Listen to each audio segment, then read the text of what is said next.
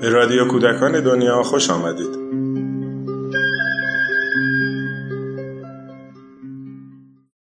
سلام. رویکردهای آموزشی متنوعی در سراسر دنیا کار آموزش کودکان رو پیش می‌برند.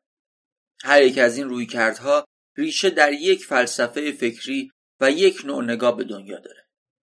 الگوهای آموزشی مختلفی هم برای اجرای این رویکردهای متنوع به وجود اومدن یکی از اهداف مؤسسه پژوهشی کودکان دنیا نشان دادن و شناسوندن این تنوع به جامعه آموزشی کشوره در همین راستا در رادیو کودکان دنیا سراغ کارشناسان مختلف رفتیم تا روایت خودشون رو از یک الگوی آموزشی بیان کنند.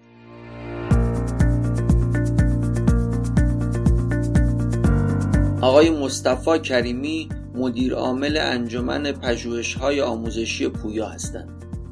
ایشون در یک سلسله برنامه به دیدگاه های پیاژه و الگوهای آموزشی مبتنی بر اون می‌پردازند.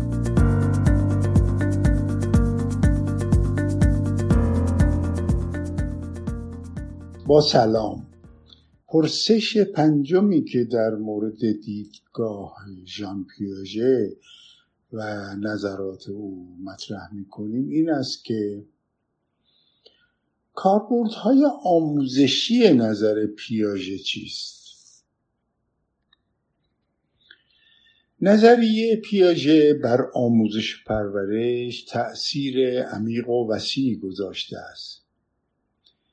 نه تنها نتایج پژوهش های پیاژه بلکه شیوه کار او با کودکان که همان مصاحبه بالینی یا clinical interviews دریچه هایی را بر روی پژوهشگران آموزشی و نیز مربیان و معلمان جهان گشوده است که تا زمان حال نیز ادامه دارد برای درک این مطلب باید بگوییم که همان گونه که در گذشته شرح دادیم هنگامی که پیاژه 23 ساله بود یعنی در واقع در 1919 میلادی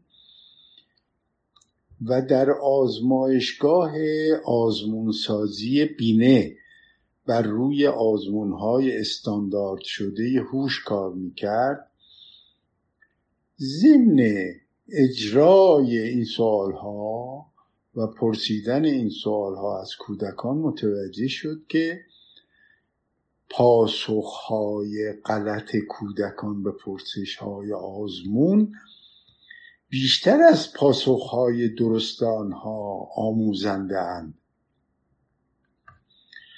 تجربیات در این آزمایشگاه بینشی به او داد که متوجه شد هوش کودکان را نمی‌توان با تعداد پاس پرسش هایی که کودکان درست پاسخ می‌دهند معادل دانست.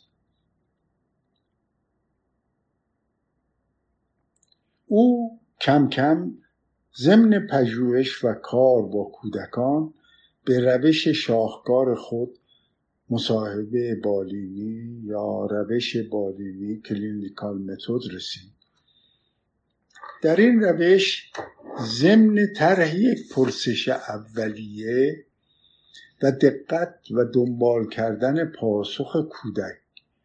پرسش های دیگری مطرح می شود و به تفکر کودک پی برده می شود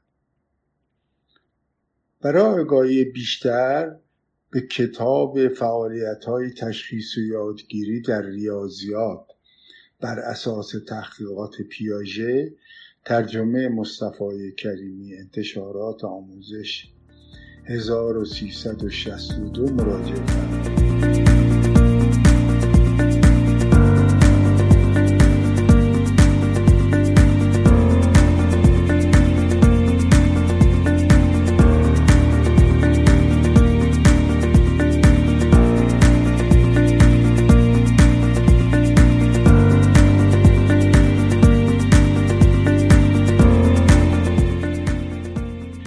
روش مستلزم این است که به دقت به سخنان کودک توجه کنیم و رفتار او را مشاهده کنیم. تجربیات وسیع و عمیق اولیه پیاژه در کارهای بالینی با کودکان که همان کار مستقیم با کودک و توجه به بازخوردهای او و نیز مشاهده و ثبت دقیق کارها و سخنان کودک است. نه تنها تأثیر اساسی در کارهای بعدی ژان پیاژه گذاشته است بلکه تحولی عمیق در آموزش و پرورش را موجب شده است. به طوری که پژوهشگران مربیان و معلمان و خانواده ها متوجه شدند که برای شناخت کودک باید به دقت او را مشاهده و به سخنان او توجه کنیم می توان گفت که ترویج روش پژوهش در عمل برای معلمان در مدرسه که همینک یک روش پیشرفته و مرسوم آموزشی است در برگرفته از روش بالینی ژان پیاژه است.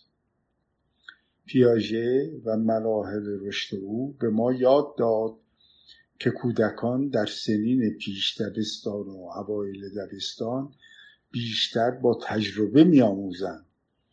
بنابراین کلاس درس باید سرشار از وسایل و ابزارهایی باشد که کودکان و نوجوانان را به تجربه ترغیب کنند معلمان باید به بچه ها فرصت های زیادی برای کار با اشیای عینی بدهند و آنها را به تعامل با یکدیگر و نیز یادگیری از دیدگاه های یکدیگر تشویق کنند. با تشکر